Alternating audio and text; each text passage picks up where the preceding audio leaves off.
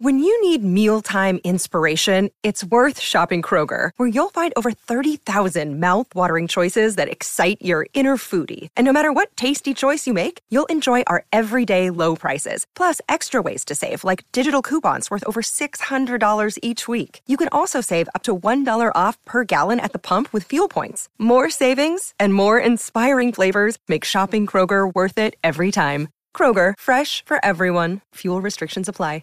Berwick BMW, making a new car resolution. Start your new year in new wheels from Berwick BMW. Rotoflex, world leading biomechanical design by Blundstone. Stability meets the freedom to move. Available at participating retailers now. The run home. Cincinnati, Cincinnati, we got a team right here in town. Ain't gonna ever let us down. Who they? Who they? Who they think gonna beat them Bengals? They can pass and kick and run. Watching them is lots of fun. Who they? Who they? Who they think gonna beat them Bengals? Block and tackle, watch them fall. We are here to have a ball. Who they? Who they? Who they? Come on, Adam, come with me. They? Uh, Not about a jingle. Who they think gonna beat them Bengals? That's right. Nobody's going to beat the Cincinnati Bengals. A little self-indulgent off the top, but uh, good afternoon. Welcome play, to the run home. I felt like I did. The uh, energy I put into cheering for the mighty Cincinnati Bengals. Found a uh, another person in Melbourne who goes for the Bengals too. JJ Wolf, who's Yes. about to Two JJs. who's about to uh, Both Bengals fans. play uh, in his uh, fourth round match at Melbourne Park. But uh, this is the run home. My name's Josh Jenkins. That's Adam Cooney, who's uh, made the trek up the M1. By How Prince you Junior. going, Josh and um, Bella Voice? Well, bloke, it's a, uh, look, I got nothing to do with never that. gets old. I think it's disrespectful to play that little stinger, but um, clearly the Sizzle Man doesn't. So, uh, how are you? I'm really good. Mm. Refreshed. You had a good weekend. Did you? Kid free. Got one in Adelaide at the moment, spending a few days over there with family. Mm. I couldn't, unfortunately, get over there due to work commitments. Mm-hmm. One uh, took off for the weekend, Yep. and my youngest daughter had a sleepover Friday and Saturday night at a friend's house. Wow. So I was kid free all off. weekend, so I thought I'd treat the and we had a night away. In Did you? Geelong on the waterfront. Excuse me. You, where'd you go? Just a night away in uh, in Geelong. You live in Geelong. Yeah, you don't need to go far to explore the region. Could have at least gone to Melbourne. Why? Would I go? up to Crown or something. Nah, nah. I need to check. Oh, well, I don't go to Geelong very often. Yarra, uh, the Yarra Valley or somewhere. I don't need to go to Geelong very often because you've got everything you need out in Batesford. got the Roadhouse, So hang on. the Batesford Hotel. That's it. You- Chickens lay the eggs. You've jumped in the Pigs. car. You've driven twelve minutes to stay in a in a in a hotel or a motel or a, Hotel, a, a accommodation of some sort. hotel. Had a voucher. You had a voucher. oh, I needed to use the voucher. oh, you had a voucher. But she didn't know that. So how was it? It was We don't need the intimate In- details. which, well, it was good. Oh yeah, just generally speaking, how was it? first couple. Were, no, it was good. It was it was good fun. Uh, we had a, a weekend um, of stress-free activity. Yeah? Yeah, but uh, what I will say is, what's happening and what has happened to this world, where everything is just outrageously expensive. Yeah, I'm talking forty dollars for parking at the hotel. forty. Forty. Four zero. 40 just to park the bus up. Wow. Talking $22 for a cocktail these days. For one cocktail. 22 for one cocky. Classic cocktail. Isn't that just outrageous? So we I mean, One cocktail, twenty-two smackers. Yep. We we put down a few as well. And Oh, I so was it's forty-four around. 44 around. and they don't last too long. So we had a few of those. So it ended up being quite an expensive. Well, luckily weekend. you had a voucher Luckily, I had the uh, the Mark voucher to use. for the room. for the room. Else It would have been a thousand dollar night. Jeepers. Yeah. Well, I had a similar, It's uh, very expensive I- to live these days, isn't it? It is. It and is. to enjoy yourself. a huge show. We're not going to talk about uh, you know the, uh, the the woes of the world. No, we are. we We will do- talk about whatever I want to discuss. Well, at three forty, can we speak to Steve Salisbury? Can we sneak him in to We talk all things about NFL? The, the National Football League. At four oh five, can we sneak in Dean Vickerman? Oh, the Big D. the uh, head coach of the hottest team in the NBL, Melbourne United. Steamrolling into the finals. At 4:40, just after 4:30, can we speak to a man we haven't spoken to in some time? The one, the only, the tinny man, Adam Peacock. Our man. Our man on the ground. We should, he should just be in studio doing the show with us. I agree. I agree. Be Our good man, value, I think. Adam Peacock will join us. So, uh, Steve Salisbury to talk the NFL. Huge morning in uh, the National Football League this morning, as well as yesterday, of course. This morning, if you haven't caught up and you don't want to know, just block the ears. Cincinnati, my Bengals, 27, Buffalo 10. The Bills are done. Played in the snow, uh, that game up there in Western New York. And the Niners beat Dallas 19 to 12 to advance in a very uh, hard fought game. So Cincinnati will play Kansas City next week in the AFC Championship game. Of course, that uh, is the same matchup that we had last year. And San Francisco, the 49ers, the California boys, will go all the way across to Philadelphia to meet the number one seeds, Philly. So there's only four left. and then there were four. Right. And I then watched there the. were four. Championship weekend, they call it. This I week. watched your game, your boys. Yes. And I'm trying to get into the sport. Mm. I watched uh, the game yesterday morning in the hotel room Mm. as well. Mhm. Also, I was having sleeping? a little, little bit of brekkie. Yep. And uh, it was a pretty entertaining game yesterday. But Mm. today's Cincinnati good. game, It was, horrible. It was entertaining from a. so boring but it was 14 0 after a few minutes. That was entertaining. for the neutral. It wasn't. Well, we wore our. Uh, yes, we. We wore our white stripes, and they are saying that uh, we couldn't be seen in amongst the snow. oh, is that what you we were they, they hid their way? The Bills defenders couldn't see us because we were camouflaged in with the snow. Snuck down for a few first downs, did they? That's right. Uh, a couple of The, uh, TDs. the mighty Bengals. Um, Why was uh, your uh, second best quarterback in the league, Yep. as quoted by you, Josh Allen? yeah. I did. Well, didn't seem very impressed with his performance. No, he didn't play well, and uh, I'm keen to uh, hear the thoughts of Steve Salisbury on uh, Josh. Allen because As three years in a row, he uh, he and the Bills have come up a little short at either the final hurdle or the second last hurdle. So very interested to see Trade him. uh, what uh, what Steve Salisbury has to say. I tell you what, when you were uh, mentioning uh, the uh, expensive nature cost of, of life. Um, I, uh, I, my, my twins were t- uh, two today. They've both turned two as On the twins. same day? Yeah. Wow. Yep. Um, and we age? took them somewhere in Melbourne. Where'd you go? I won't name the place, but Oh. we took them to a, a, a we took them to an aquamarine park based in Oh, the CBD in of the Melbourne. Central Business District. Okay. won't name we the won't venue. Name the place, but Uh, and um, wasn't cheap, was it? no, Cost you an arm and a leg to get in there. cost a lot. Yeah. Talk to me. Uh, Let's talk figures. well, it's, it's around fifty a head What to about get your- in. what was your day? Bottom line. So you took the twins out. You and the Dale twins. Two vehicles to park because Two I had to vehicles? come to work and they had to get home. That's double parking. Now I'll probably get a bit of flack for this, but we brought the nanny out with this. Oh no, you've lost. You've lost Well, any three kids, sense three of adults. credibility about being in the real world. One adult, when you one say, kid. We brought the nanny up. You Uh, brought Fran Drescher with you. yeah, and and we we actually got through the gift shop because you know how they have the yeah, you have to the roll through exit. at the end. We got through unscathed.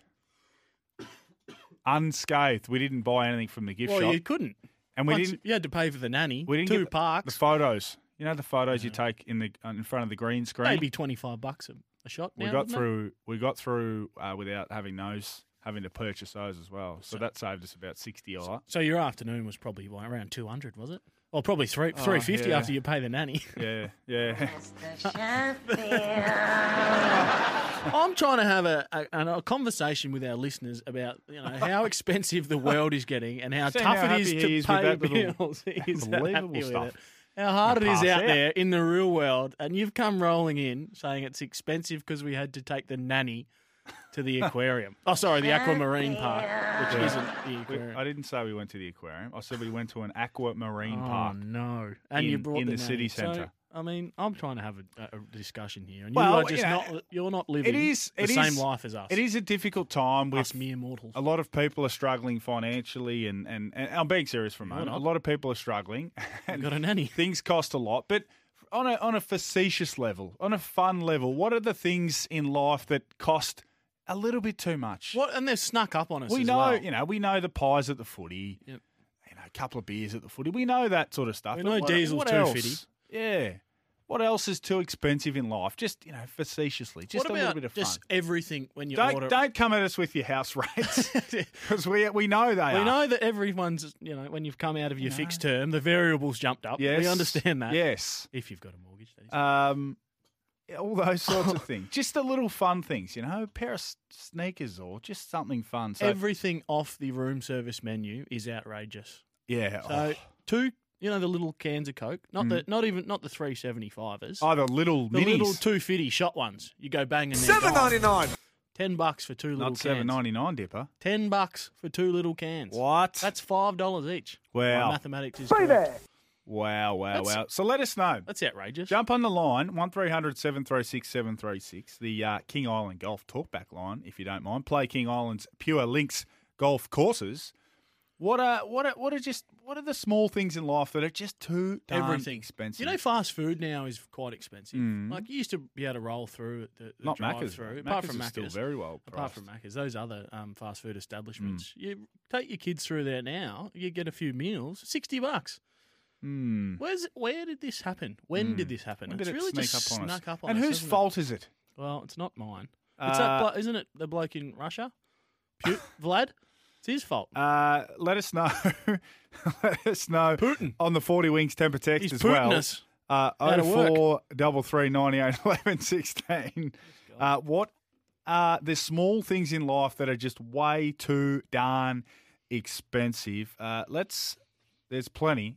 There's plenty. Now you've so you've come up with two hundred ml cans of coke. Two fifty, five bucks. That's silly. That's just it's insulting. The uh the the the forty winks temper's gone off already. Car hire gone through the roof. I actually had noticed that. We I went to um Christchurch uh, over the break and tried to hire a vehicle and oh my goodness gracious. Cheaper to buy one. Oh, should have just yeah, should have went and bought a Toyota Yaris. It would have been cheaper. So that's a uh, a a very from Berwick. Yeah, very astute uh, selection from uh, Mm-hmm. Burton Thornbury. The car hire prices have just gone through the uh, roof. Good one here.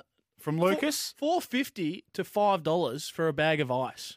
yeah, I've That's never Lucas from that. North Yarrambat.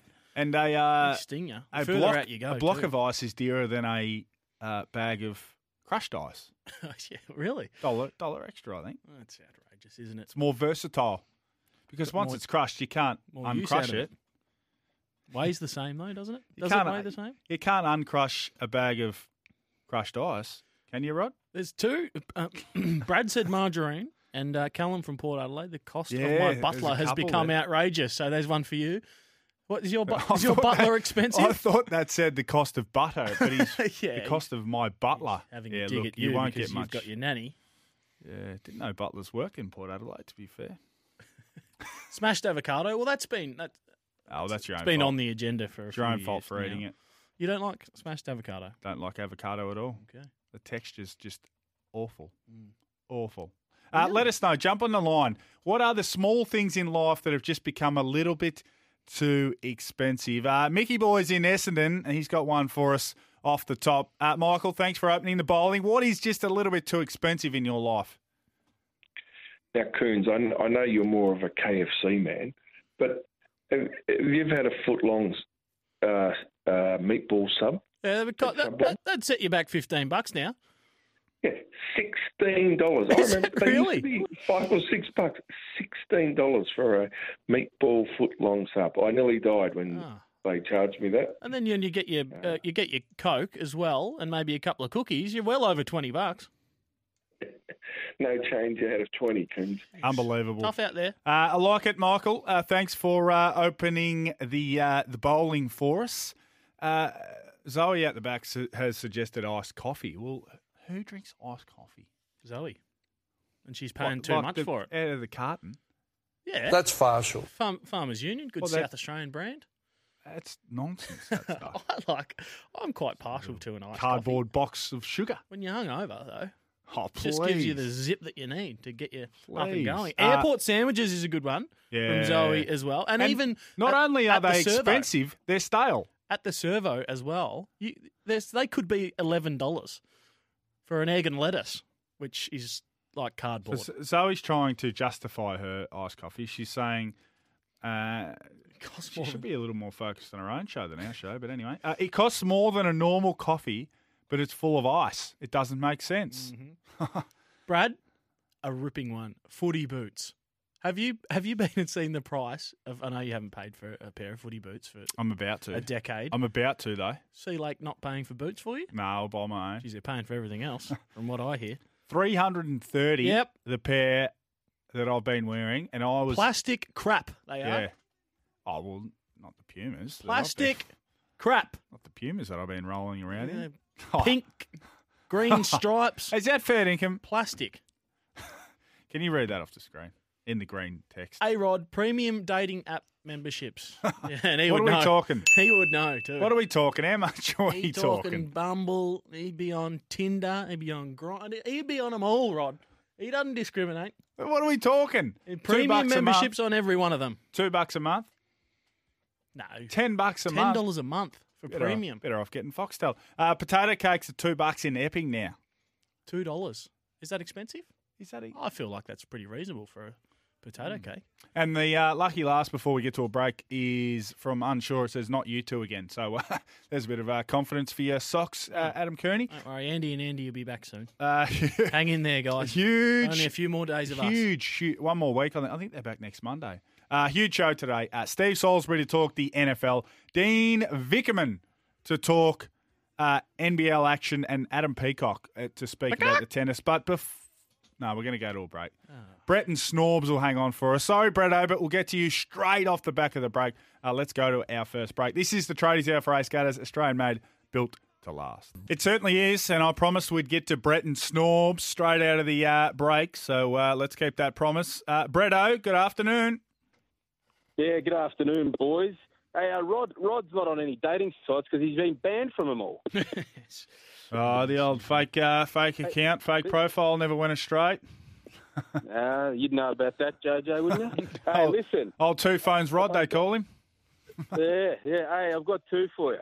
The first is uh, since they changed those bloody halogen light globes, they've Yeah. gone through the roof. The pri- price of skyrocketed. You want one of those babies to blow. Yes, that's a good one. Uh, Yeah, I like it. Sec- Second one's the biggest scam of all, and that's bottled water.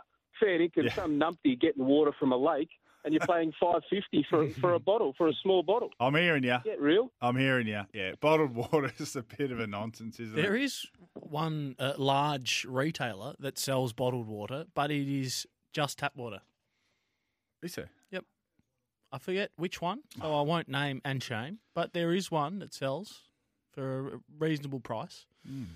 Tap water. Right. Not Uh, even Brett, claiming good on to you. be out of Mount Franklin. Thanks for your call, uh, Brett and Snorbs. Marty's in uh, Diamond Creek. Good afternoon, Martin. Good afternoon, gentlemen. Sorry about my voice, but it's uh, long COVID. Sorry. All good. Go for it. What have you got for us? My favourite little bottle shop has a Biscuit Shiraz for $45. And three doors down from him, a lofty little restaurant selling the same one over the table for 125 You are joking. That's a markup and Nope. a half. Jeepers. That is indeed. Usually they double up, I think, on things like bottles of wine when you go to a restaurant compared to You expect you're a little markup, through. You expect that for the service, but phew, Jeepers. That's a Uh, seri- that's a well, serious Marty, I suggest you find somewhere else to get your little bottle of Shiraz. But uh, we appreciate uh, the callers a heap off the 40 Winks uh, temper text as well. Uh, Adam, if you'd like to just r- start rolling f- through a few of those. a lot of people not happy the price of a potato chip.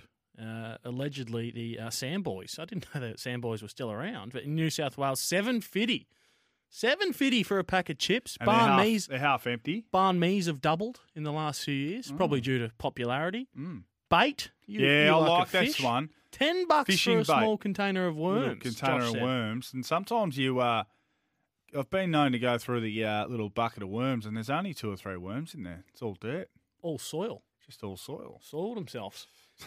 Um, That's a good one. This this is one that's crept up on us, and it's an absolute travesty. The price of a Bunnings sausage. You'd think well, it used to be dollar fifty, didn't it? I You get a uh, I'm can for a dollar, two fifty for a can and a snag back in the day. I'm pretty confident in saying that I've never had a Bunnings sausage ever. my God, every day you continue to disappoint me. Has your nanny had one? what about your butler? I don't think I've ever had one. Oh, you just do not live in the real world. Why They, not? they dish them up for brekkie. have you have you ever been to Bunnings? Yeah. You're a big Who- tradie who- guy. Who eats uh, who eats sausages for breakfast? You can have them at other times of the day. You But can they have them stopped for lunch. making Would them. you believe? They stopped making them. No, they don't. Um, Onion, sausage, tomato sauce, white bread. That is a culinary delight, Oh. and you're missing out. Dead set nonsense. nonsense. I like this one. Uh, uh, some of the juice providers, again, we won't name and shame because they might be commercial uh, uh, friends of ours. Uh, the uh, buying a you know a, a crushed, crushed, crushed juice. You know they you know they put them in the blender and all those sorts of things. You get those for 9, 10, 11, 12 bucks just for a Yeah. just for a cup. Yep.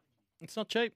It's not cheap. A, a lot of um, a lot of chip Yeah, the chips are really yeah the chips are just coming potato through. chips, thick and fast. So Mm. yeah, keep, keep We've got a couple again on our uh, from out the back.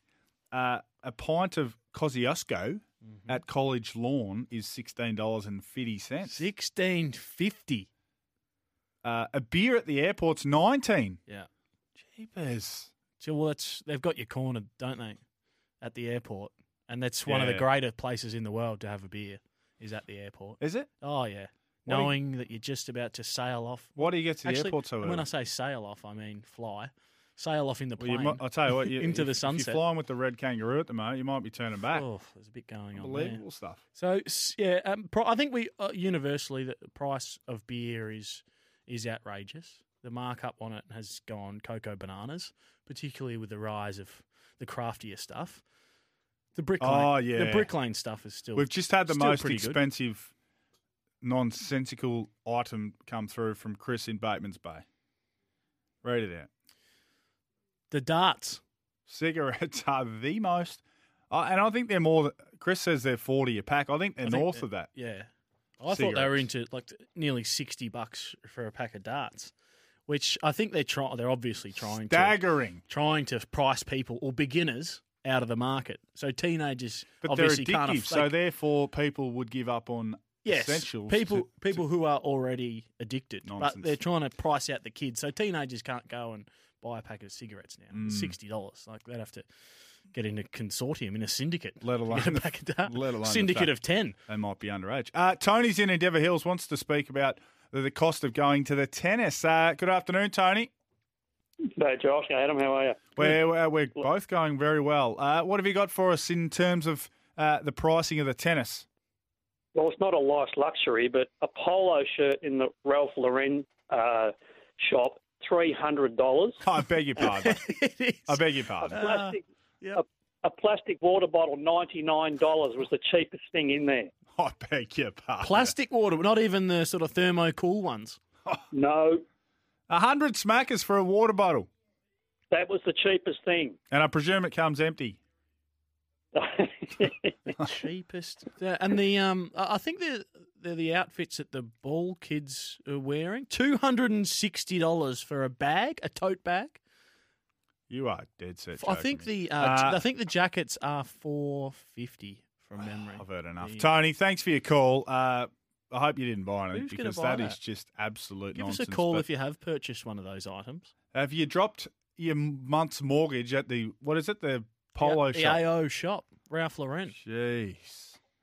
Talk about it. What? That's the bag. That's a Just seen a that's picture of It's like a Woolworths bag like that. with the Australian Open. That's two hundred and sixty nine dollars for that bag. That's a that is just a Woolworths bag that you put your shopping in. That's one of the that's one of the more embarrassing things I've ever seen on behalf of. Now I, I'm I've been trying hard to get into the Australian Open, but they might have lost me on the back of that. Your nanny That- would wear that. That thing, She carry that around. That thing- Open.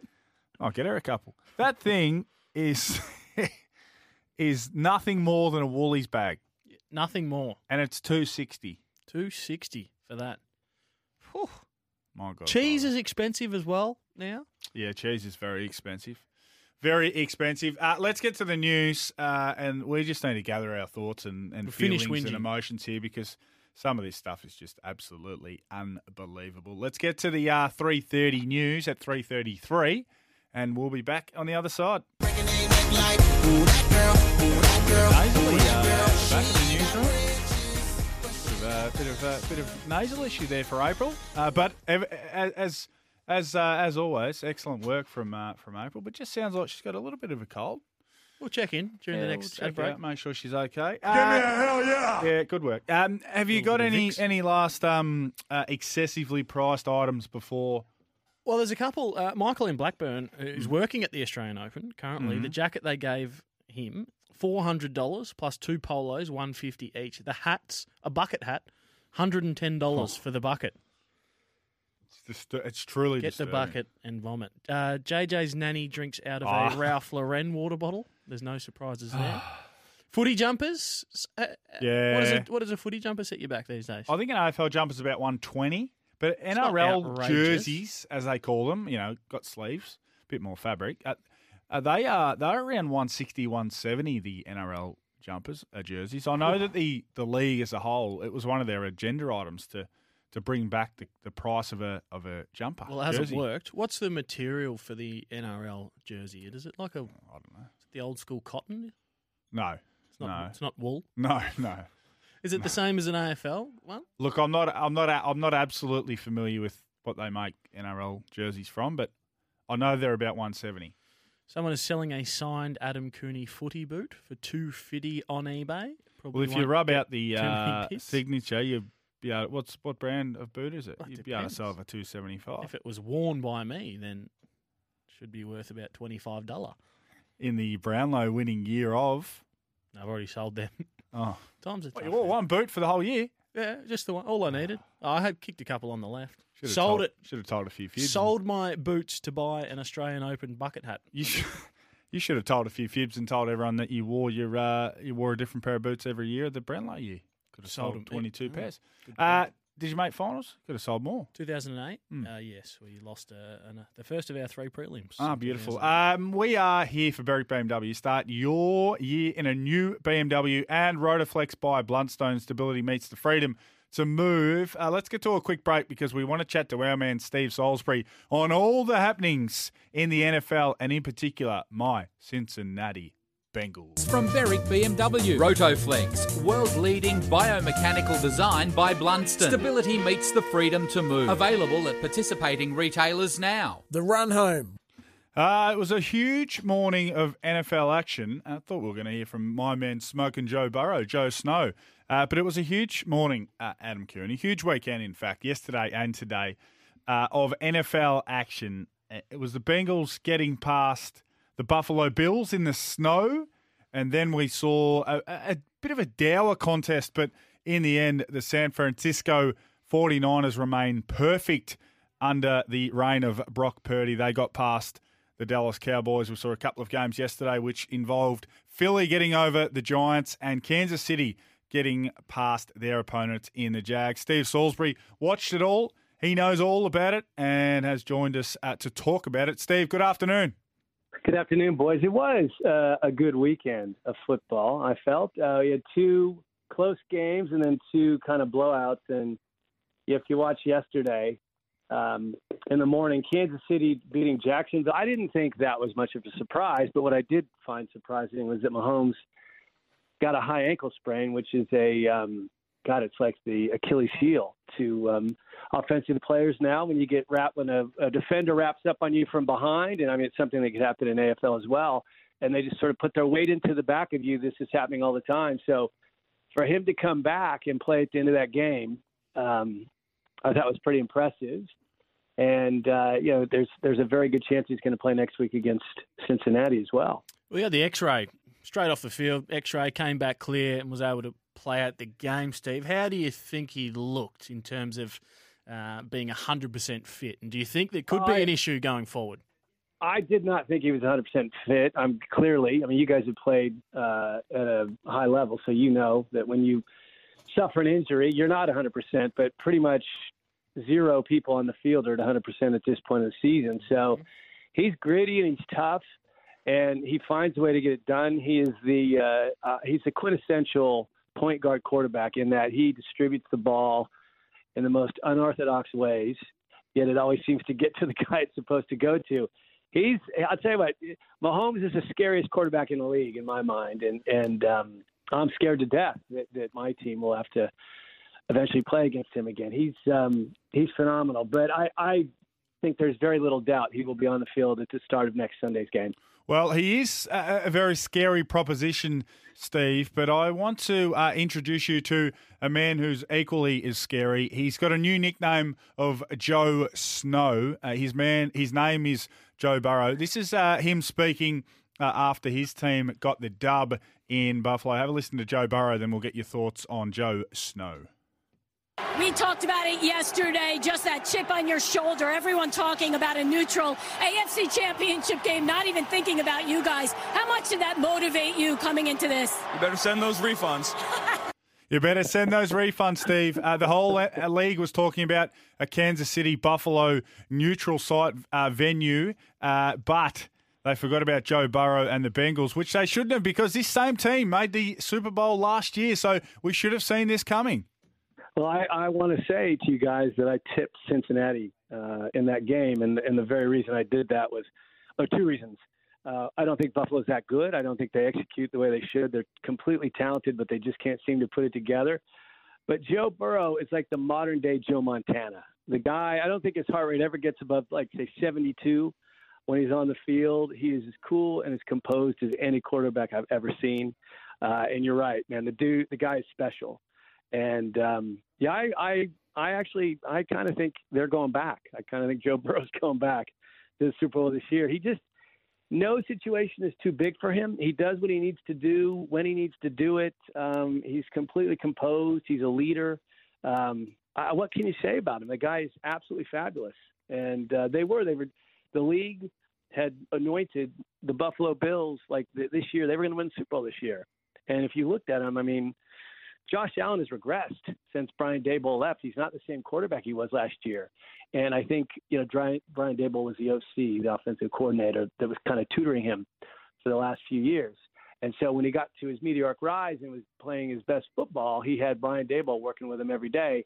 And Ken Dorsey, the offensive coordinator that's running Buffalo now, is not the same guy. And then their coach is a defensive coach. So they're, they're going to have to do some some soul searching there in Buffalo, and they're going to have to make some moves because you know the window, as you guys know, uh, for championships is is not it, it closes quickly, and and Buffalo has now had two straight years where they were thought to be the most talented team in the NFL and worthy of getting to uh, the Super Bowl, and they have not gotten themselves to even an AFC Championship game. So so I was talking to I was talking to Josh about this on air. I wanted his top three or four quarterbacks. He rated Josh Allen number two in the league, uh, back to back to back. Uh, disappointing uh, playoffs from him. Do we? And you said that the coaching um, has changed over the last couple of years. So what? And I don't watch a lot of the American game, but I watch it. I thought it was uh, boring, and Josh Allen didn't stand out. So, um, is that a fair assessment on is it over team or, or just him being disappointing personally? Because obviously, a lot of the game he's won and lost with the quarterback. Well, I think the, okay. If you take today, for instance, um, I just think Cincinnati took the punch to them. So Cincinnati dominated the, the the line of scrimmage on both sides. And from the very beginning of the game, they were dictating the tempo offensively and defensively, which is, I mean, that's where the game is won and lost. It's won in the trenches. Um, as far as like, so Allen, I think Allen did what he could have done today, but I just think in terms of like resourcefulness and and sometimes he tries to do too much because he's extremely talented.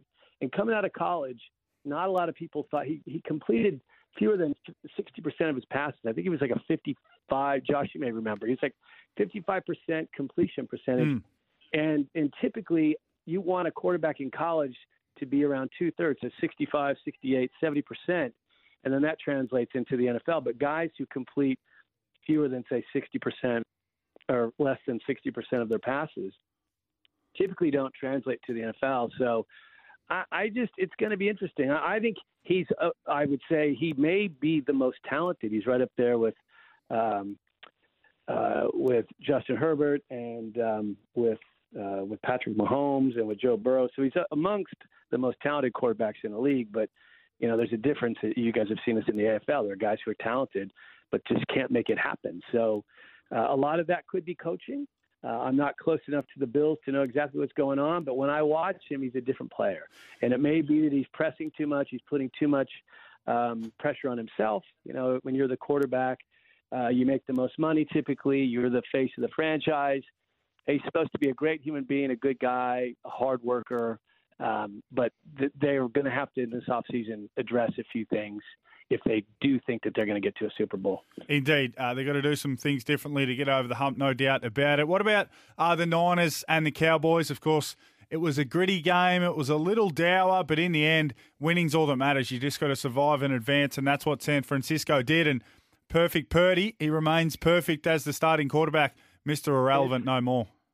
Nah, you you know what? I've been I've been a 49er fan for four, over 40 years, and um, this is our third string quarterback, and he's a rookie, and he has been. And I've watched every game of theirs very closely from beginning to finish, and I often go back and watch games over again. He's the most poised quarterback they have. He's the most accurate quarterback they have, um, and he's seven and zero as a starter. So, or seven and zero. I think he's six and zero as a starter because I don't know if he he started that. He started his second game after Garoppolo got hurt, but he's been fabulous. And with, with a team that's got that many offensive weapons, you just need to distribute the ball. And there was a lot of speculation about whether he'd be able to do that, but he's done it really, really well. And you're right. Today was a really defensively focused game. Um, you got to credit Dallas's defense. They made it really tough on the 49ers. I kind of thought that the game plan that, that Shanahan had set up for Purdy was a little more kind of the type of thing he would have done for um, for Garoppolo, and a bit of a departure from what we saw last week, where he just let him sling it. But you know, Shanahan makes six, eight million bucks a year for a reason. He's, Mm-hmm. He knows how to coach, and so I'm really, really, really happy with the 49ers. I mean, they've been. Um, I did not. I mean, they were three and four uh, 12 weeks ago, whatever it was, and I was wondering if this team could make the playoffs. I mean, I knew they had the talent. Uh, it was just a matter of actually playing well and, and getting everybody off. And they had a lot of guys who were injured, so getting guys getting guys from injury back has been helpful to them. And believe it or not, this you know, Garoppolo getting hurt was um, was was this what's the silver line. The silver lining is that we got an actual better quarterback. And I Mm. kind of feel like the Niners are going into Philadelphia next week. It's going to be a tight game. Philadelphia is really good, but I kind of think that playoff experience is important. I think home field advantage is over is oversold. I don't think it really matters that much anymore, and I actually expect the 49ers to go in there and get the win. All right, I like it. I like it. So you're tipping the 49ers, and in a word, because we're going to get to the news, are the Bengals or the Chiefs? I'm going to go with the Bengals. I'm going to go with Joey Burrow. Let's Joey go. Snow, Let's go. Like to call him. Let's go. I like it. Uh, Steve Salisbury, thanks for your time as always, and uh, let's look forward to a big conference championship weekend and beyond. Uh, we thank you for joining us on the run home. Thank you, lads. Appreciate it. That was Steve Salisbury, our NFL expert. Oh, what a finish!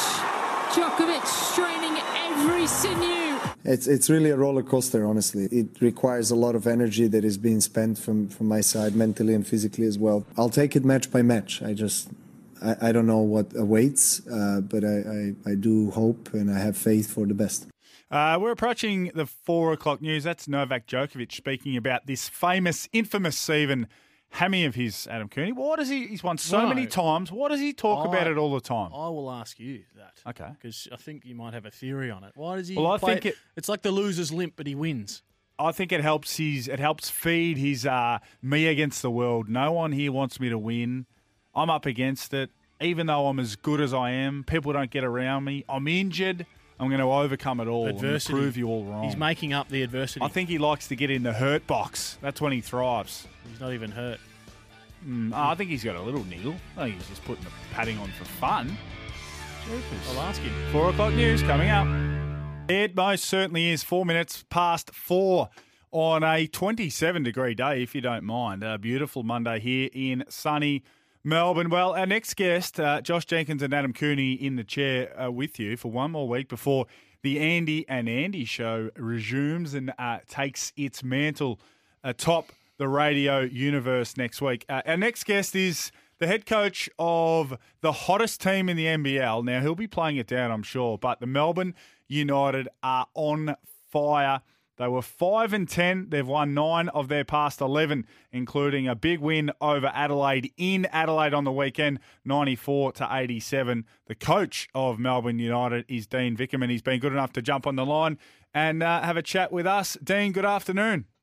Yeah, good afternoon. Thanks for having me. Uh, talk to us about what you've seen from your squad. Clearly, health's played a part, personnel's played a part. You've moved uh, some guys on, you've sort of shuffled things around, you've had injuries all over the place. You've probably got to deal with another injury, uh, which we'll get to in a moment. But you must be pleased with the resilience and, and, and, and the ability to, to just keep grinding away uh, the, that your guys have shown, you know, particularly in the past couple of months. Yeah, crazy year when you you start to throw all those uh, things that have happened throughout the year. But uh, yeah, you know, at five at ten, it, it wasn't looking great, and um, you know the boys have kind of changed mindset a little bit and, and really started to enjoy the ball. And you know, we value the three point shot. It was something we were doing well early in the year, so we kind of doubled down on on shooting the three a little bit more, and and knew that when Shea and Marcus joined us that um, yeah, defensively, we would just get better automatically with those two in the lineup. But yeah, there's been um, you know Tuck, um, Rayjon Tucker, just you know been phenomenal the second half of the year and just been a really consistent scoring threat and and moving X to the bench and you know he's been really free and scored 20 points in the last three games as well. Well, you mentioned the throw ball uh, and has been particularly important, and those uh, the best in the business, and has been for a very, very long time. Chris Goulding helps when you shoot that at fifty percent, five from ten, and Rayjon uh, not far off that, doesn't it? Yeah, no, Chris, you know, through this period, you know, as a leader, as, as a scorer, um, you know, he's won our kind of club award, you know, regularly in, through this period, and voted by his players, and so you know not only is he just hunting great shots and shooting it well, you know, defensively he's he's really locked down and, and just done a great job in, in composing the, the team in big moments. Did you tell him to be more assertive? Do you need to say anything to him? Because when you're taking ten triples and and hitting uh, a lot of them, uh, it looks pretty good. Did do you mention it to him, or because he's such a professional and he's done it for a long time, he knows when and and where to take those shots? Yeah, you know, I think when we, we made the mindset to just you know value the three a little bit more, and and I think any shooter um, when their coach kind of says to them, "We're a much better team when we get you 12, you know, 10 or 12 three point good three point looks, and everybody's made a conscious effort to uh, to really screen for him and continue to look for him, and he's cutting a little bit harder and shooting it well. And, You know, I think it all plays into a a puzzle of just doing things better. I imagine you didn't have to ask him twice, Dan. you know, he, when I said, uh, you know, we kind of sent a text out after we lost uh, uh, Perth, fellas, this is the direction we're going. We're going to shoot more threes, and you know, there's certainly back on the text. He was the first one to put a thumbs up to that. Uh, no doubt about it. But he's uh, when you've made a thousand threes in the NBL, uh, which not many have done. Uh, there's good reason for giving him the green light. Uh, I just want to talk to you about Rayjon Tucker as well. You know, he came in, you know, with a with a big statement, and, and you've been someone, you know, you, you certainly said uh, in regards to Isaac Humphries when he spoke out about the referees, you let your guys be themselves. But he's certainly backed it up, hasn't he? It's taken him a little while to find his groove, but now he's that kind of alpha dog for you guys. He looks like he really drives the the uh, the attitude of the group, and and has proven himself as the number one scorer in the NBL. Yeah, you know he's he's been a really high level scorer in this. Um, you know, the back half of the year, and you know, a lot of it's to do with his ability just to play at a high pace and you know, we keep showing our transition edits and our pace edits. And, you know, if we had 13, 14, 15 in a in a game. You know, 10 of them are about him and about how he's pushing the basketball or how he's sprinting. And so, you know, he creates his own offense that way. And when he's defensive rebound and then starting the break, um, and he's a good passer as well. He puts his feet to paint and he sees two people in front of him. He's happy to pass that thing out to the perimeter. But again, his three point shot is something uh, when he came to us that you know people played off him, and as the years gone on, I think the scouts changed a little bit about how well they have to guard him from the three. Shea Ili been super since coming back in. It really made a difference. Uh, can you talk to us about the issue that he's suffering at the moment? Is it too bad? Because as I said, he's he's been a point of difference. Yeah, Shea's been fantastic, and um, yeah, you know he's taken a another concussion, and um, you know he he looked pretty good today, and so you know we'll continue to assess him over time about how those symptoms respond, and um, yeah, hopefully there's a chance to, to get him back this year. Uh, Marcus Lee, a, a, guy that you brought in, you know, midway through the season and, and his growth as a uh, within your system. You know, he doesn't need plays run for him. He gets on the glass. He's got great length. He protects the rim, and he's really found a home with you guys as well.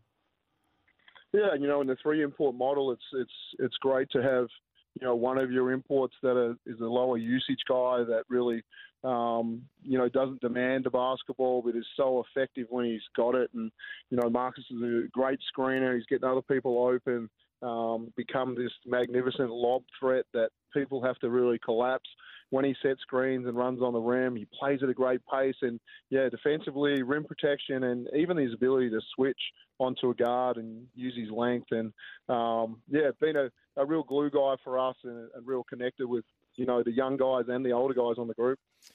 Unpredictable season in terms of results at the moment. Um, New Zealand dropped four in a row, then come out and, and beat Sydney in a really impressive performance. You've got them coming up. Did you see the game?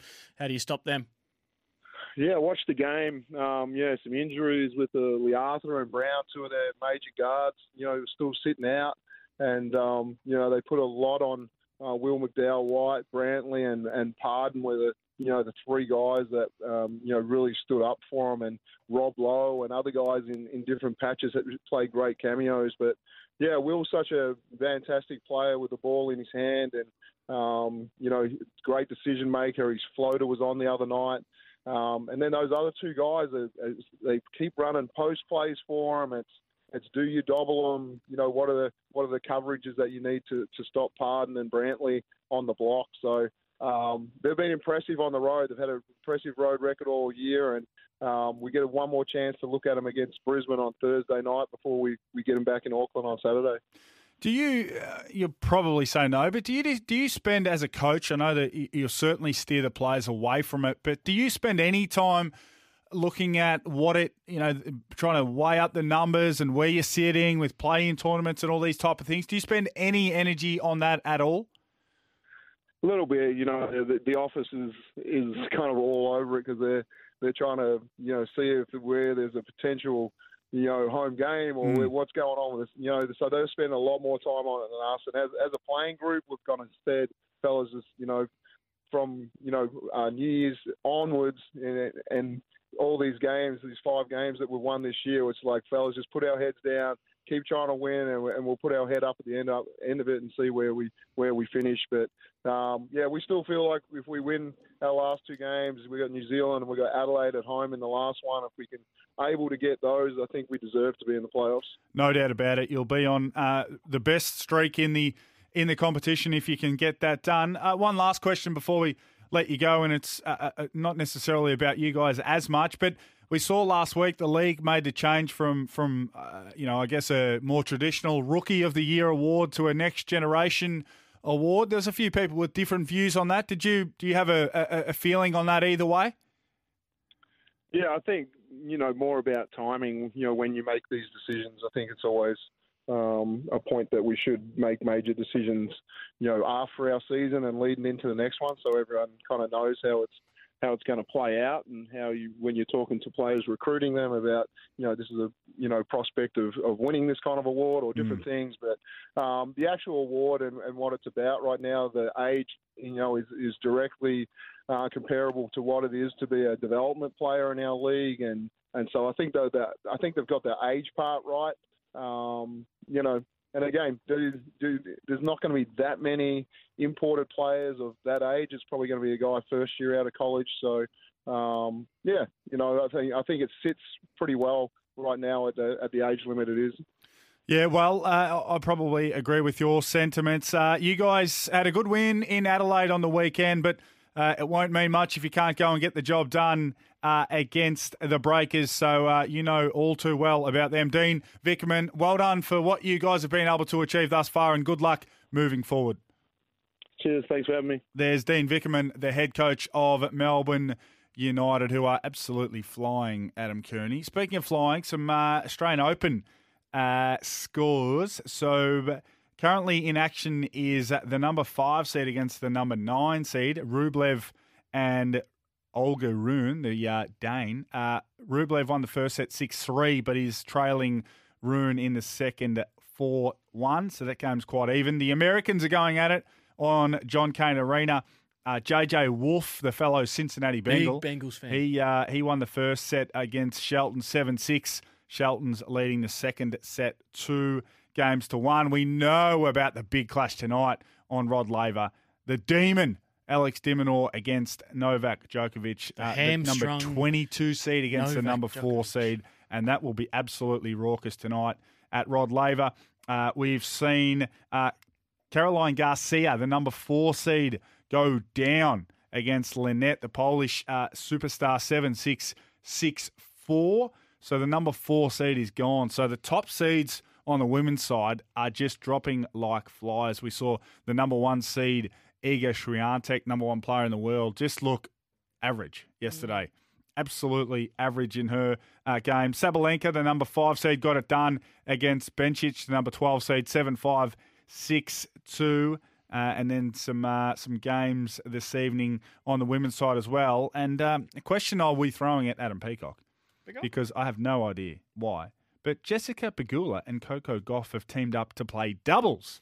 And they got the job done today, 6 4 6 2 at Kia Arena. So uh, plenty happening as we should expect uh, as we enter the business end of the Australian Open. Keeping their fitness up, the girls, between uh, singles matches. Playing every day, that's a commitment. Well, we know that we probably need the extra I'm cash tonguing. as well. I'd be absolutely tonguing.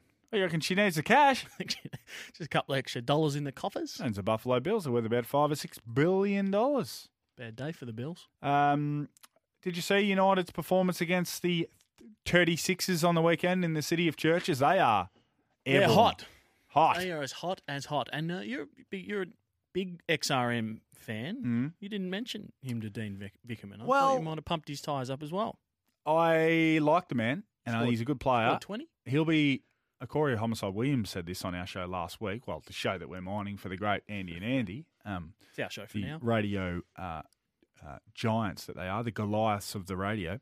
Uh, that uh, XRM will probably be on the move if he was running the show for Melbourne United.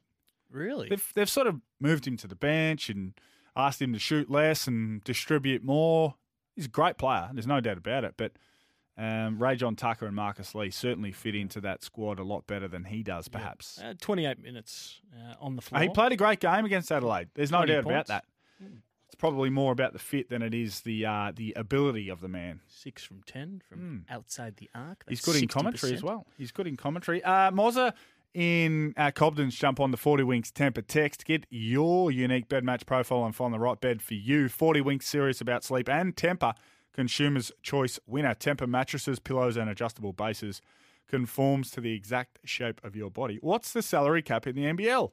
And what would the annual wage of an NBL player be? Well, Great question. I think the cap's around two million, maybe just shy of.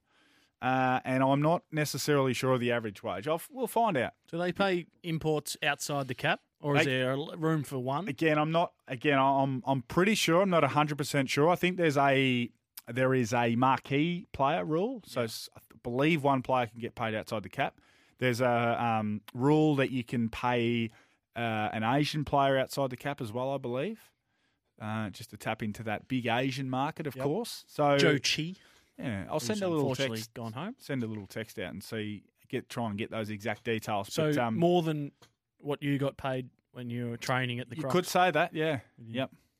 Half price Maccas though. Yeah, see that five dollar note you've got over there? Yeah. that's that's, That's about uh, it. That's that's about how well I was going uh, when I was running around with the uh, now defunct Townsville Crocs, and they're not defunct because uh, we ran fault. them broke. That's- that is for damn sure. Uh, Dean Vickerman was our guest. Uh, plenty uh, more to come too on the run home. We haven't got to our man, our man, the Peacock yet. We'll get to Adam Peacock after five because uh, a big night at the Australian Open. Just repeating the uh, big news on the tennis front: Caroline Garcia, one of the top seeds on the women's side, she lost her match in straight sets. She is done. All right, this is where you and I go head to head. You said uh, I've been. You said Adam Cooney Me. that you've been just scouring through the player and club lists for 2023, strong and I said, well, guess what? I've been doing the same. We've So- double scoured. Who is your best side if fit This is for Anytime Fitness. Make your own rules with Anytime Fitness. Okay. Um, your best 23 on paper. Now, we understand games aren't decided on paper, but it's where they start. that's where we start. That's where we have a bit of fun with them. So, where did you land? And I'll tell you where I landed, and then we're going to go uh, position group for p- position group, blow for blow. I'll start with my back six for the Carlton. So you're saying Carlton club. have got the best Carlton on paper, 23 for 23. It's not far off.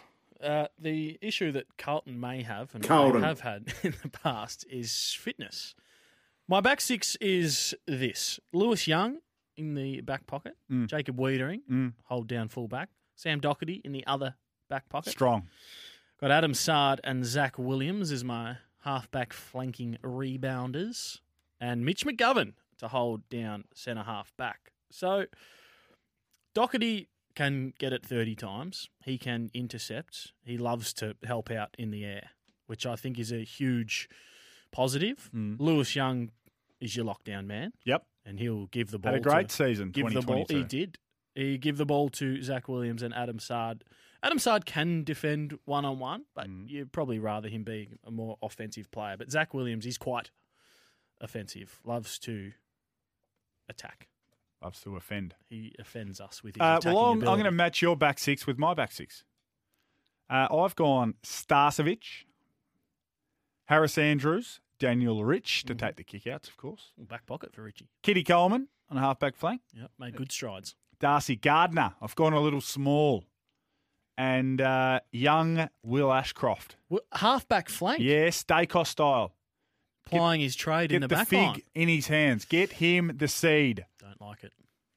Um, I don't know about it. All right. What about uh, so Gardiner? Is he capable so of locking down Marcus the big, Adams the big dogs? Marcus Adams goes with the injured. concussion. Yep. We wish him well.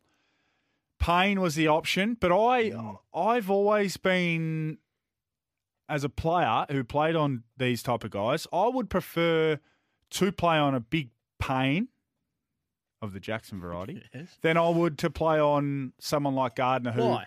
because uh, Gardiner can What would be what would worry you about playing on Gardiner? Uh, it's harder to against Payne. You would feel a little more comfortable being able to get on the lead and get it on the ground and do a few different things. Of course, it could body you up, and and uh, but you'd feel pretty comfortable just you know being more agile, getting on the move, getting up, getting back. Those got him for footy smarts, you think? Uh, whereas Gardiner, yes, he might give away a little bit of size, but you don't get very many 1v1s, genuine 1v1s where you can overpower someone. So he's got the agility, he's got the movement, he's got the sm- And you know what he does? He'd be able to go and make you look a little silly in terms of going and third upping in another contest and doing those types of things. Mm, okay. So that's why I would, I would. Now, some weeks you'd say, "No, look, we've got to play another big guy," but I'll be happy to play Gardiner as a as the second key defender. Where do you see Harris Andrews at?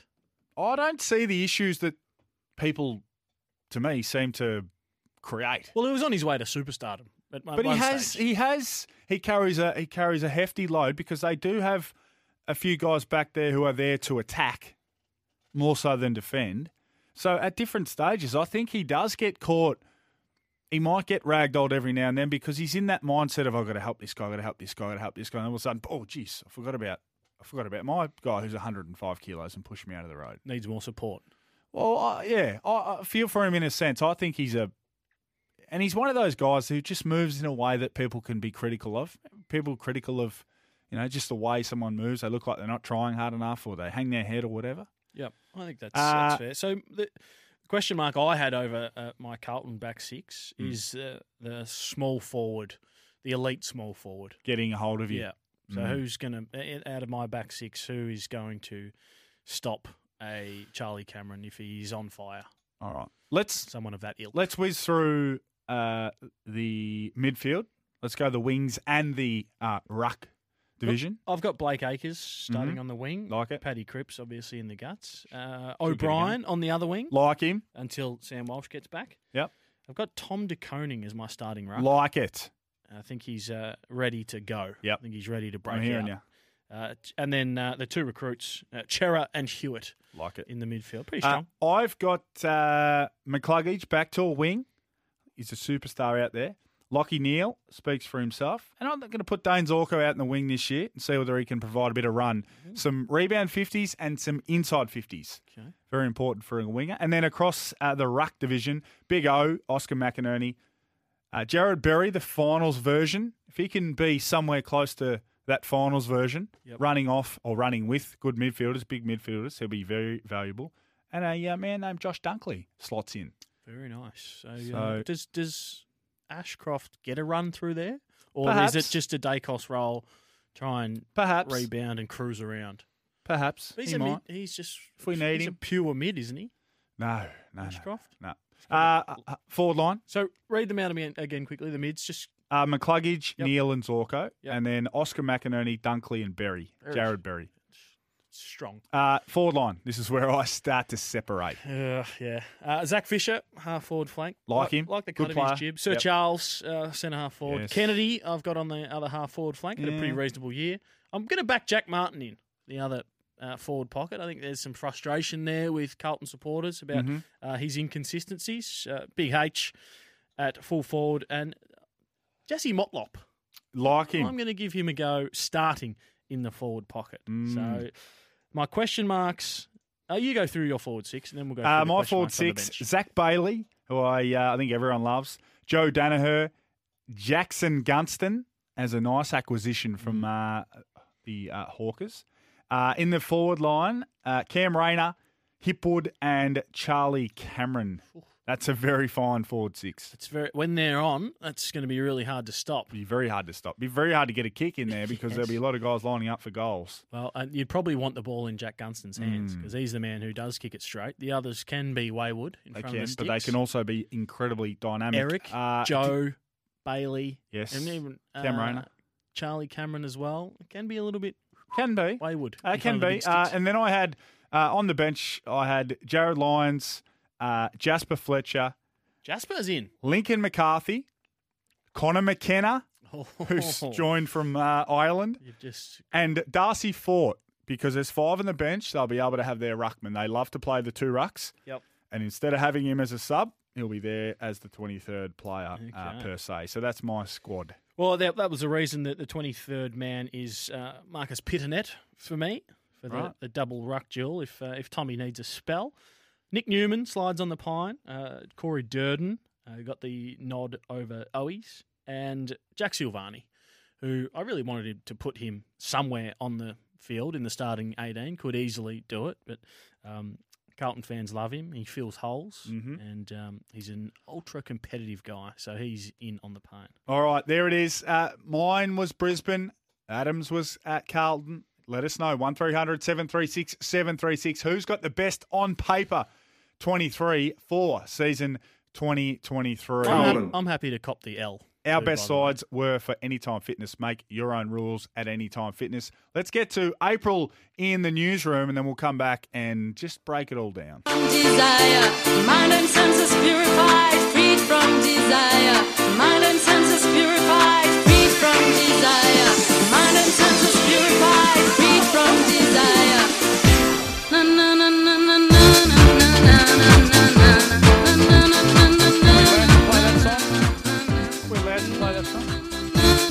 Uh, Bevo and the crew, Bont. Got the uh, patent over it, do they? The trademark. They do. Starts punch ons. That They do. Uh, we've got a few prizes to give away, just to uh, a little bit of inducement to uh, encourage a few to ring up. We want people to be courageous and let us know uh, who has the best on paper 23 for season 2023. So jump on the talkback uh, line for King Island Golf. Play King Island's Pure Links golf courses today. 1300 736 736. Who's got the best uh, on paper 23 for season 2023. We've got a Cygnett Boost power bank valued at fifty nine ninety five to give away. They are as good as it gets. They can start your car. They can start a vehicle. uh, and we've also got 18 holes of golf for you and a mate with a cart at Club Mandalay. So jump on the line. Let us know. He looks like he has found a place where he might be able to punch one out here. Is that you? Is that you, Radar? Uh, we've got, um, speaking of Radar, uh, Peter says the Carlton show started a week earlier. We I, to I get quite enjoyed Carlton. the, the Carlton texts that come through, and uh, good old Andy's on the uh, on the show. Bit of Carlton chat just before Andy and Andy get back. Now I feel it, quite cheeky. Um, Jack Silvagni in our best 18. That's off the Tempur text line. I just didn't know where to put him. Mm. Above, I mean, he could start at half forward. Did you have him on the interchange? Yeah, he's on the pine. Well, that's all right. I mean, if you're these days, Doesn't if really you're into matter. 23, it doesn't matter. Yeah, you're on within four minutes. Yeah, that's right. Probably. Um, few texts here on the 40 Winks Tempur text. No prizes for the text line, though. you got to ring up. you got to just converse with us. Uh, got to have a good back line to win a flag. Brisbane's back line is gross. Well, that's a little bit over the top. Yeah, it's not the it's not the strongest back six. Well, it's not the strongest aspect of their team.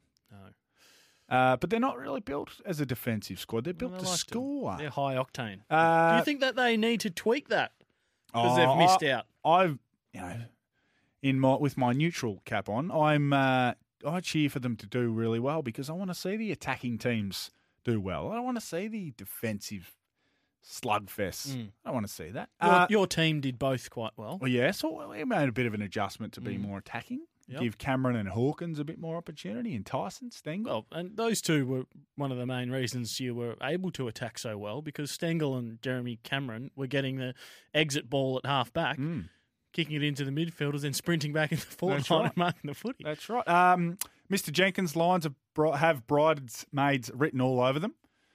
Well, maybe, but um, you know they look pretty good on paper uh, to me. Uh, someone wants, gee, Mr. Cooney, you might have to work on a full time deal there. Um, can we talk about the world champs destroying the Sydney Football Club instead? Geelong is the best team on paper. Well, there's no doubt that Geelong have a very, very strong team on paper. No doubt about it. Um, They going, Adam, are they- stop. Are they going again? The Cats, your boys? Yeah, they'll participate in the How competition many? this year. Uh, how many uh, changes can you forecast to the premiership side? At, at least one. Oh, look, my magnet board sort of says a few. One. Selwood out. Selwood out. Yep. TBC in.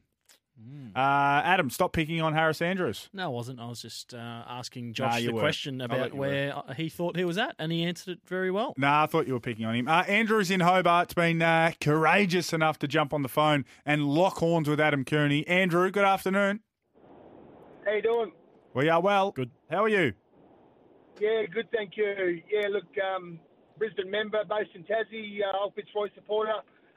Um, yeah, just listen to you guys. Look, I'm really optimistic about Brisbane this year. I think Dunkley and uh, and Gunston, especially um, young Ashcroft, you know, from all, all reports, will probably play.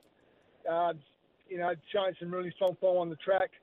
Um, you know, I think that 23 you had there sounds really, really strong. Obviously, Marcus Adams would be a fantastic inclusion there, but he's not going to play. Um, I noticed today they've signed that defender from St Kilda um, on a, on a one-year contract, and so there must be some people in the know that like him. So whether he figures or not, I'm yeah a, bit, a little bit not iffy, but I think our back line isn't as strong as some, but very, very happy with the forward line and the and the inclusions, and probably very, very optimistic that we can probably, you know, as, as much as I've been since the, the early 2000s, we won the flags. I mean, I think we're a real chance this year. I'm I'm falling short of saying we'll win the premiership, but I think top four is, is a definite.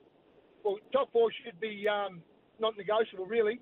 Yeah, uh, unless I like we get it. a really bad run of injuries. I like it, Andrew. Uh, we love your optimism. It's a time of year to be optimistic, and uh, Brisbane fans should be very optimistic. Top four lock? Oh, ha- oh, not a lock, but well, I mean, of course, it's not a lock, but you said is it a lock? expectations is that they lock in a top four spot. Indeed, indeed. Good, good, like it. Positive, Indeed. strong. I really hate to say it. This is from Dean from Shepparton. He's just uh, pivoted sideways. I really hate to say it, but I think the Tigers look great on paper. Go Blues. I I tend to agree, and it's a Mm. very it's still got a very strong list with a few younger players Well, taking that next step. From the back end of last year, you're going to add Dustin Martin, Jacob Hopper, Jim. Tim Taranto to that squad. Yeah. Uh, Grimes didn't finish the year healthy, I don't think either. Look yeah, out. that's yeah. There's a I'm- bit left in the tank there. Is it- Go Tigers. Could be top four for Tigers if they hold it together.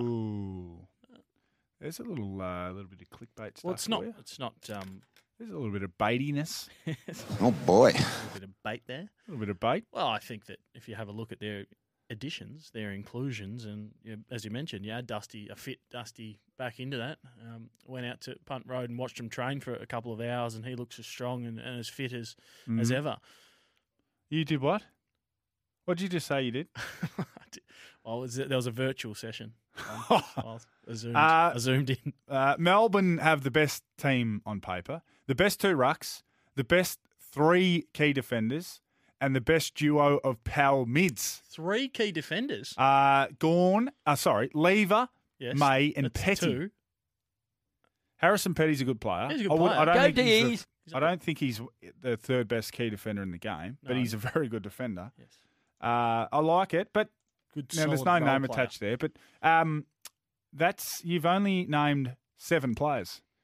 There are uh, 16 more that need to make up the squad. So uh, no doubt your top end's incredibly good. We need to see the rest of it. So let us know. Uh, let's get to a break.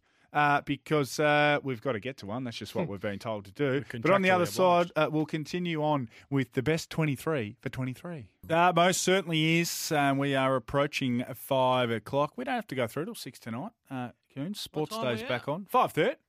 5.30. Now, uh, our man Adam Peacock, who shall not dare let us down, He wouldn't want it. he's calling a doubles match right at the moment.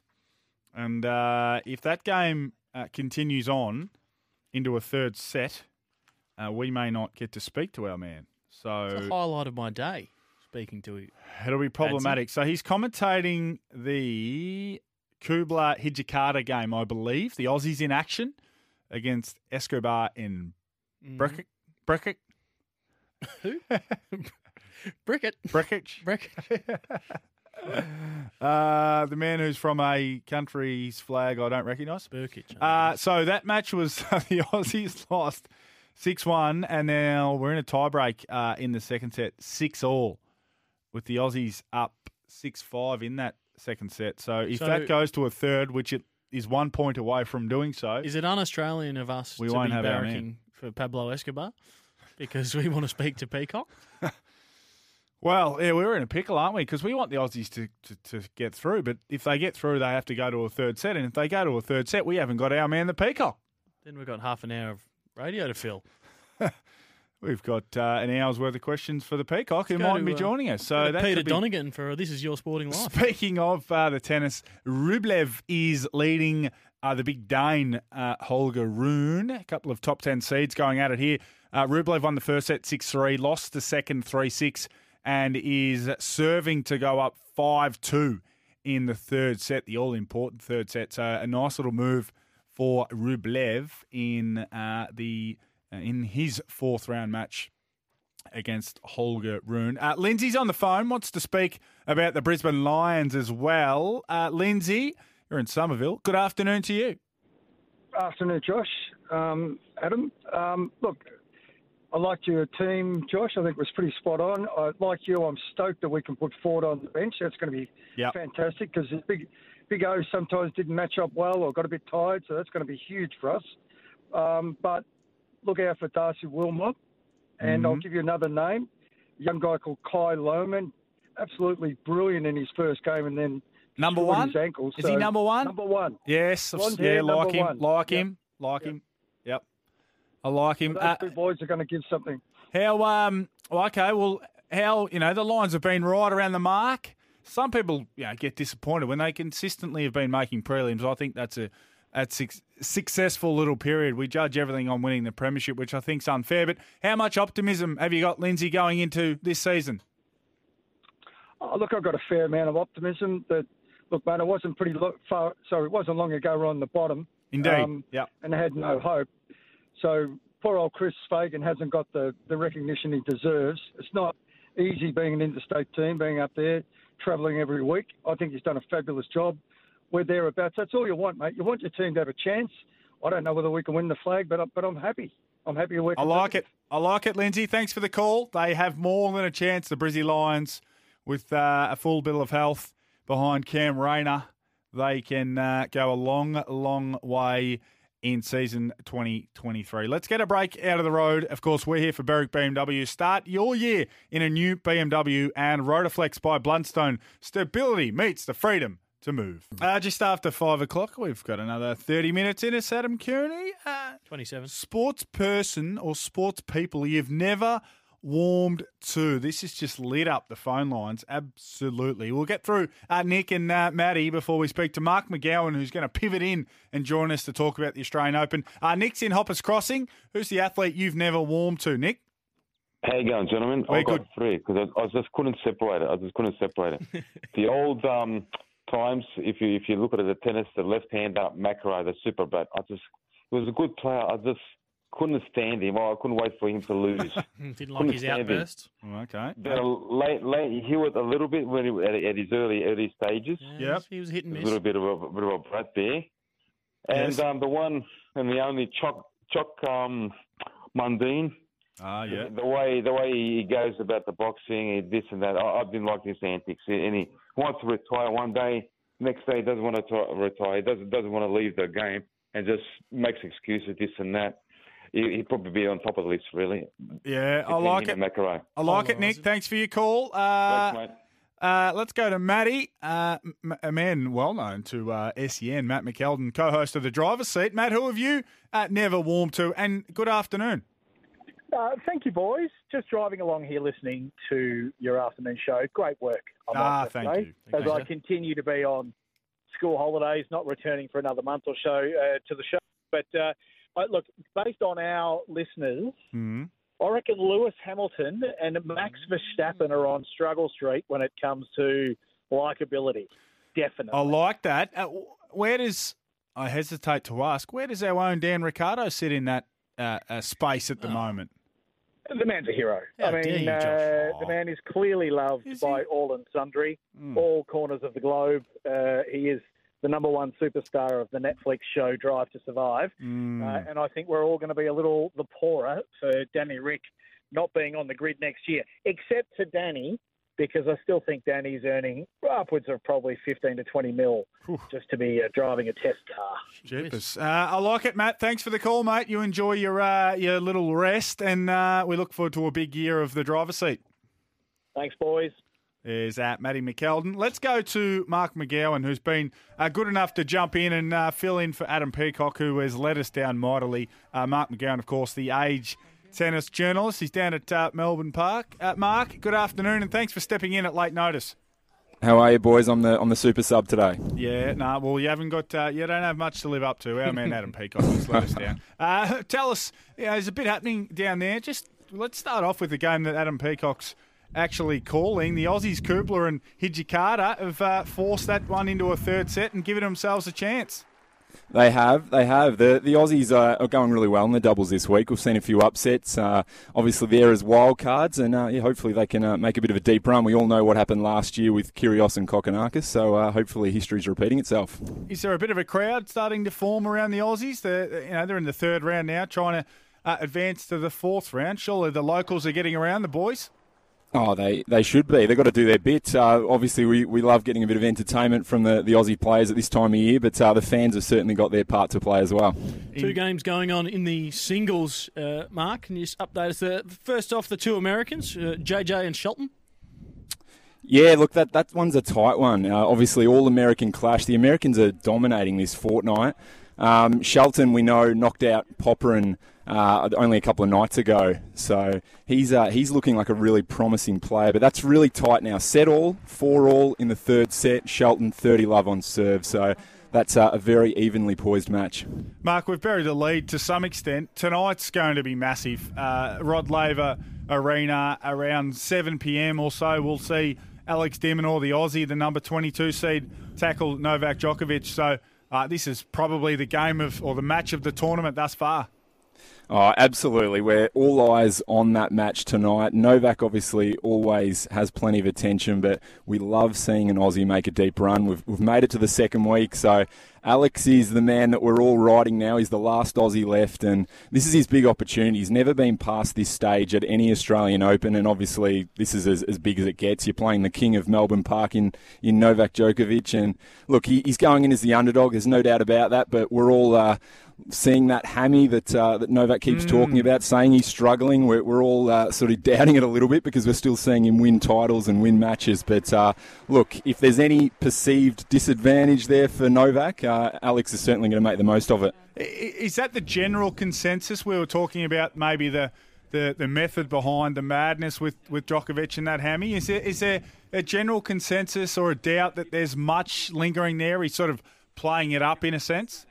Oh, look, it's so hard. Uh, Mark Philippoussis uh, is back playing in the Legends tournament uh, this fortnight, and he was only talking about it earlier today. And, and he's sort of saying, Look, I called the match the other day, and, and I'm not seeing on, on the big points when he has to move his best, he's not seeing any difference. so, look, uh, we can only take him on face value, but.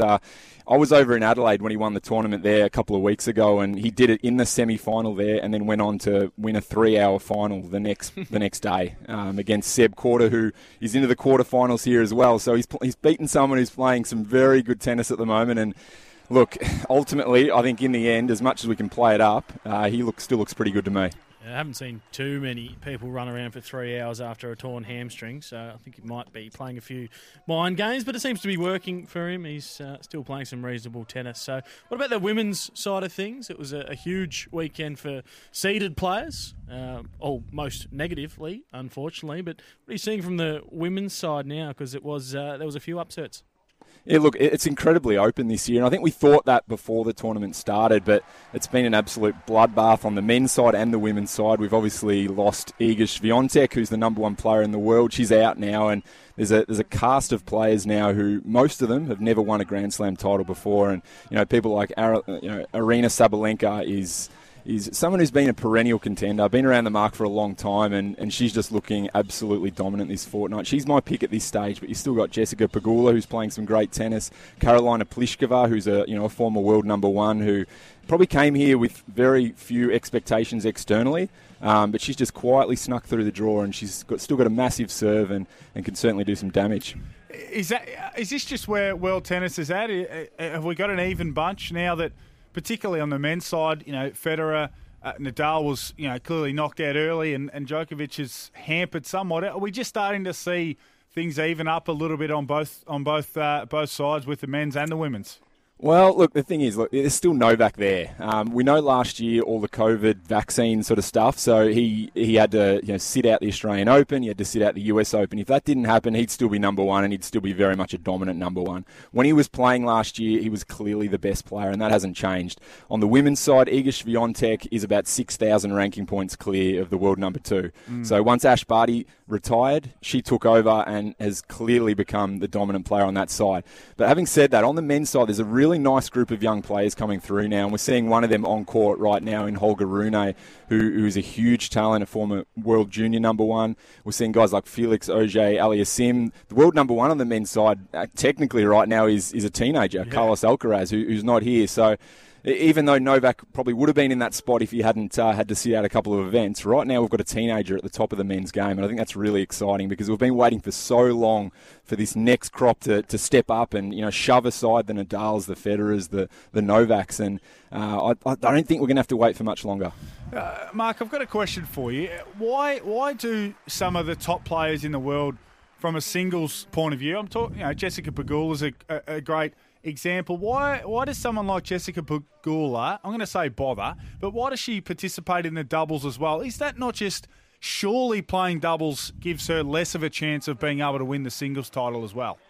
No, I, I completely agree. She's actually playing the mixed doubles too. So You're joking me. It's um, Loves it's extraordinary. Well, she, she got asked the other day, like, do you just not want to practice in between? And she basically said, no, I don't. So Uh, yeah, okay. it's one of those things. I think we hear AFL footballers talk about it as well. I mean, if they could play less, have a shorter preseason, and, and perhaps play more matches, they probably would do it. Um, you know, training is is clearly not the fun part of any sport, but uh, you have to do it. But uh, in- in Jessica's case, she uh, she wants to just hit balls in actual match practice in, instead of uh, you know training for no reason. It's always better fun playing than it is training, I think, Mark. So uh, very It's also harder intelligent on the body. by Jessica Pegula. Well, mixed doubles and doubles isn't too hard, surely. Oh. Well, Todd, Todd Woodbridge actually talks about uh, his mixed doubles titles bought him a house, so uh, there is a benefit to it. Yeah, of course. Absolutely. Uh, so there's two quarterfinals locked in for the men's side. Uh, Khachanov the Korda. Can you preview that one for us, please? I'm, I'm very much on the Korda bandwagon here. As I said earlier, I was in Adelaide there for him, and I bumped into him at the airport. And um, the other night in the in the press conference, uh, he actually basically said I was his lucky charm. So I'm, I'm very much on the Korda bandwagon, and if he, if I ride him through, I might uh, ask for a piece of the, the prize money as well. But look, he. He's uh, he's playing great tennis. Like he's been hyped for a long time. He's we all know his dad, Peter Korda, won the you know, the, the Australian Open title back in 1998. Um, and he, he's just, it's just a great story. His sister's won the Australian Open golf titles as well. And he, he's just starting to, to come through now. He's got Radek Stepanek, the, the former Wiley veteran, um, in his corner now as a coach. And he's just, it's all coming together for him. And he's, uh, he's had a great tournament, won a five setter late yesterday. And, he, he's coming along really well. But Karen Khachanov is, is someone who's been around the mark for a while as well. He beat Nick Kyrgios in the US Open last year, so he's a real danger as well. But I, I think Korda's the sort of guy who could come through and um, and make a final here. I think he's that good. So he, he's my tip in that match. But uh, look, uh, it's very very open. And the other one locked in is probably the most popular uh, figure out there at the moment, Stefanos Tsitsipas versus Yuri Lehecka. Yeah, Lehecka's the surprise packet. I mean, look, he, he's been coming for a while. Um, he's, he's probably not hasn't quite hit that mainstream level of, of recognition in people not knowing a lot about him. But uh, the people inside tennis sort of uh, very much regard him as, as someone who's going to move up and, and be a top 20 player eventually. And But look, Tsitsipas, he's been a semi-finalist here three times in the past. He's, he's cruising largely. I mean, obviously he had to go through a five-setter to beat Jannik Sinner last night. But other than that, he hadn't dropped a set. And he's a, he's just the, the highest ranked player in the draw, and he's, he's a great uh, great talent. He's got Philippoussis in his corner, so another Aussie angle there. And, and as we know, the the Greek population in Melbourne is very strong, so he'll uh, he'll certainly have the crowd support as well. Well, Mark, uh, st- uh, stake your uh, stake your claim uh, tonight. Alex de Minaur against Novak Djokovic. Can he do it? Will he do it? Is there any chance he can knock over Novak? Oh, look, I'm going to be really boring here and say, of course, there's a chance, but uh, I look ultimately, I think I think Novak's going to be too good there. But uh, look, as I said earlier, if if Alex can expose any sort of weakness in that hamstring, um, he'll absolutely do it. You know, he's going to give his absolute utmost. He, he's Lleyton Hewitt reincarnated, and let's hope he can get it done. But I I think I'm I'm leaning towards Novak getting it done. Yeah, absolutely. We'll all be watching Alex de Minaur against Novak Djokovic tonight uh, at 7 p.m. Mark McGowan, thanks so much for jumping in at late notice. We appreciate it, and we'll read all about it from you via the Age. Nice, Marco. Thanks, boys. There's Mark McGowan, our uh, our late last minute tennis correspondent, and he uh, knows everything Did that's going job. on in the world of tennis. Of course, the big game tonight: Alex de Minaur against Novak Djokovic. We cannot wait for that.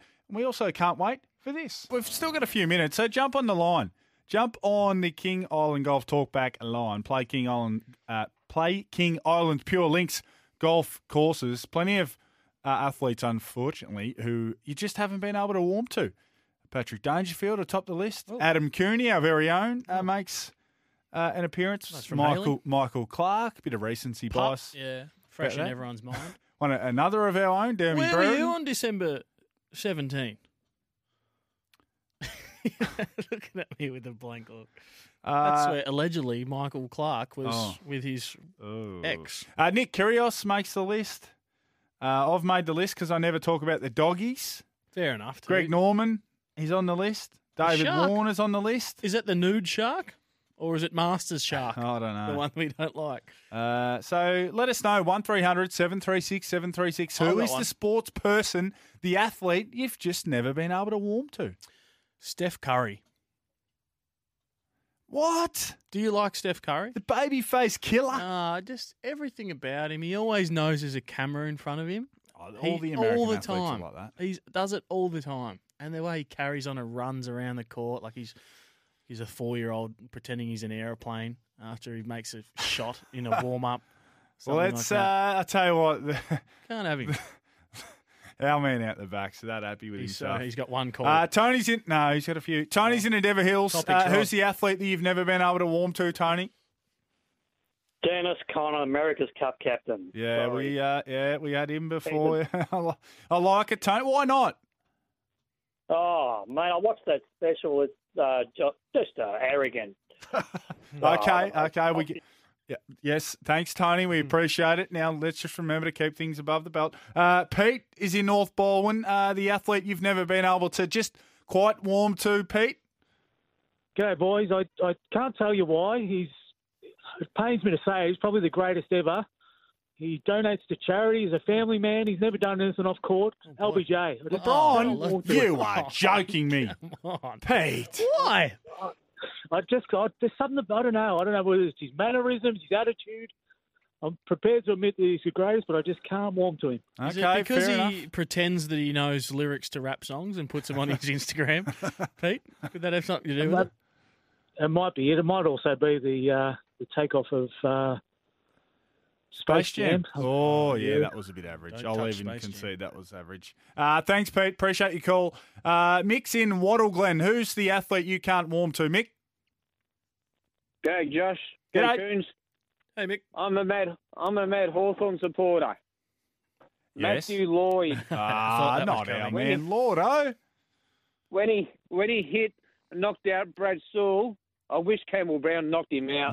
Oh, steady, steady on, Mick. that was a, that was a little was while fair ago. fracker. Nothing in it too. A little really. while ago. Uh, Sully played it up. I Thanks for the call, Mick. Uh, we appreciate it. Uh, Virat Kohli's come through off the 40 Winks Tempur text. Virat Kohli. Oh, is it? Yeah. I can understand. I like. I love. He's a Virat. fiery, a fiery customer. Mm. Virat. There's a fair bit in that, isn't there? You got to respect what he Being what fiery. What does. Sizzleman's just. He, we, in another half Michael. Jordan. You are Someone's joking me. I think being a little facetious. Um, yeah, there's a bit happening there. Paddy Dangerfield. There aren't many who are getting through this without a little Yeah. uppercut. Uh, it's Benny's some of the better performers. Benny's in Bundoora. Who have you got for us, Benny? I'm going to tell you, everyone's going to get upset, but it's Doomy. Oh, come on. You don't like. I won't say I'm shocked, but I am genuinely, genuinely surprised. he's, su- he's shocked it's at all, that. It's all, it's all the big words that he uses that people just don't understand. Mm. Uh, look, I know he's from Frankston, but he's just got to stop using big words. Uh, like it, Benny. Thanks for your call. Uh, Jared's in Sydney. Oh, not another LeBron hater. Come on, Jared.